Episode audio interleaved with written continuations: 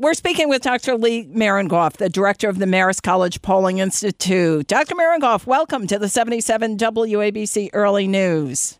Hey, good morning.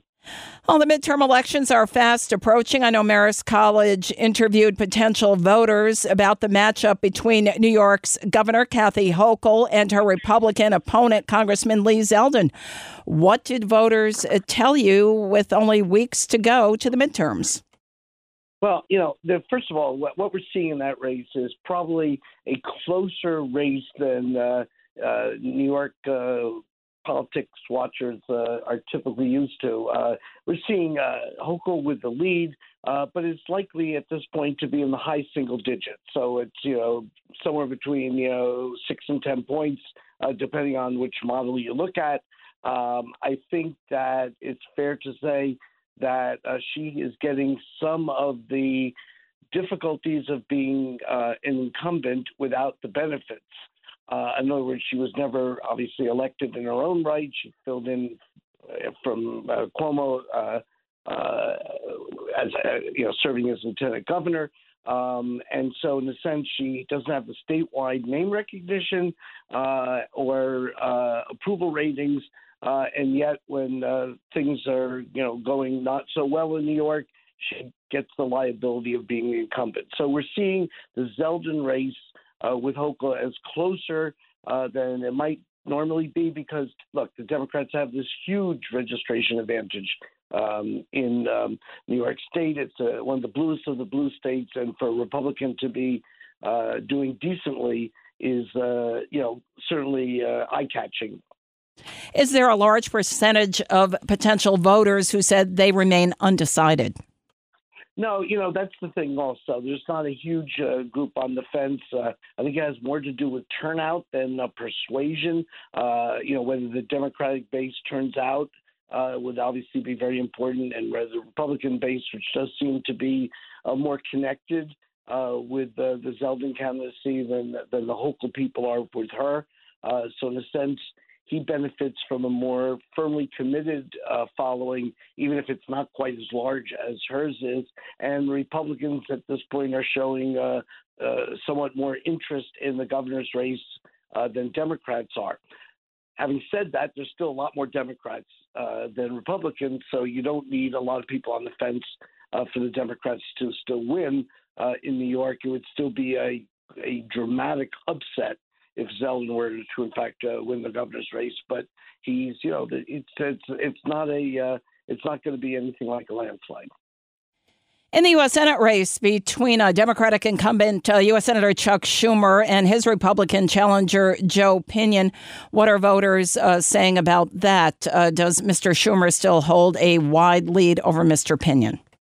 Sure, and it's a double digit lead. And uh, the, the thing about the Pinion candidacy uh, is that uh, you know people are listening right now and saying who, uh, and the problem is that two thirds of New Yorkers don't know him or don't have an opinion of him. Uh, so uh, he lacks from name recognition. The only way you score anything with that is if the incumbent is very unpopular and people just vote against the incumbent. Uh, but that's not the case with, with Chuck Schumer, particularly because of, as I said before, the blue nature of New York. And uh, clearly, uh, Schumer's approval rating is strong. Uh, he's a very visible figure, obviously, in the national scene. Um, and Pinion is so unknown. So, uh, you know, the, you know, Schumer is, you know, doing decently and is, is likely to win re-election without too much difficulty. What are voters uh, telling you is top of mind when they either cast their absentee ballots or head to the polls in person? Is it the economy? Well, there's two different uh, schools of thought depending on whether you're a Republican or a Democrat, not surprisingly. So, on the Republican side, uh, inflation uh, is a big deal. Crime, uh, if you've been watching the Zeldin campaign ads, you certainly know that crime is an issue that he's been trumpeting, um, and that shows up on the Republican side of the ledger. Um, on the Democratic side, uh, there are two issues that are most pronounced. One is the whole notion of preserving the democracy. and all that's been going on with uh, former President Trump. Um, and the other is the whole issues coming out of the Dobbs decision from the Supreme Court and uh, women's rights and abortion. Um, so those those issues uh, are much more uh, salient for Democrats. Uh, the economy, although important to Democrats, doesn't carry the clout uh, that uh, that the um, it does with Republican voters. So very very different issue focus uh, for the two different groups um, uh, by party. Voters uh, typically uh, come out in higher numbers during a presidential election. What are you expecting in the midterms? Are most voters telling you that they'll be coming out to the polls this year and voting? Yeah, well, we saw that starting in 2018, the midterm election then uh, and turnout was uh, unusually high for a midterm election. Uh, clearly, the presidential election uh, was, uh, you know, unusually off the charts uh, because of the interest. I think people also feel right now that there's a great stake in the outcome of this election, and I think we're going to see. Um, a turnout that's maybe even reminiscent of the 2018 unusually high turnout uh, I think at this point is just not going to be unusual. It's going to be a high turnout, uh, and I think people are, are focused and they uh, they think there's a lot at stake, and that's what usually drives drives people to the polls. And finally, Dr. Miringoff, I know the Marist poll also asked voters about how they feel about President Joe Biden's job performance, and has that been ticking up? Uh, has been in New York. Uh, has been nation- nationwide, but New York is clearly one of his better states. Uh, but interestingly, uh, there's not the direct connection between uh, Biden's approval rating and whether you're going to vote for a Democrat for Congress, for example. And in fact, in a lot of the states that we've been polling, his approval rating has been a lot lower than it is in New York. But people are still thinking that some of the Senate candidates uh, for of the Democratic uh, on the Democratic line are still of value. Uh, and are going to run ahead of what Biden's approval rating is. Right now in New York, his approval rating is around 50%. Uh, so he's less of a factor, both for good or ill, uh, for the two parties and for the candidates that are running under their respective banners.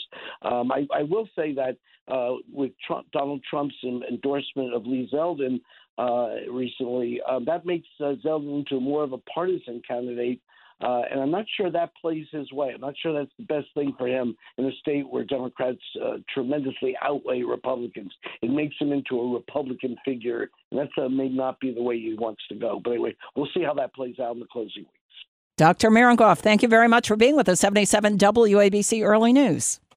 My pleasure, as always.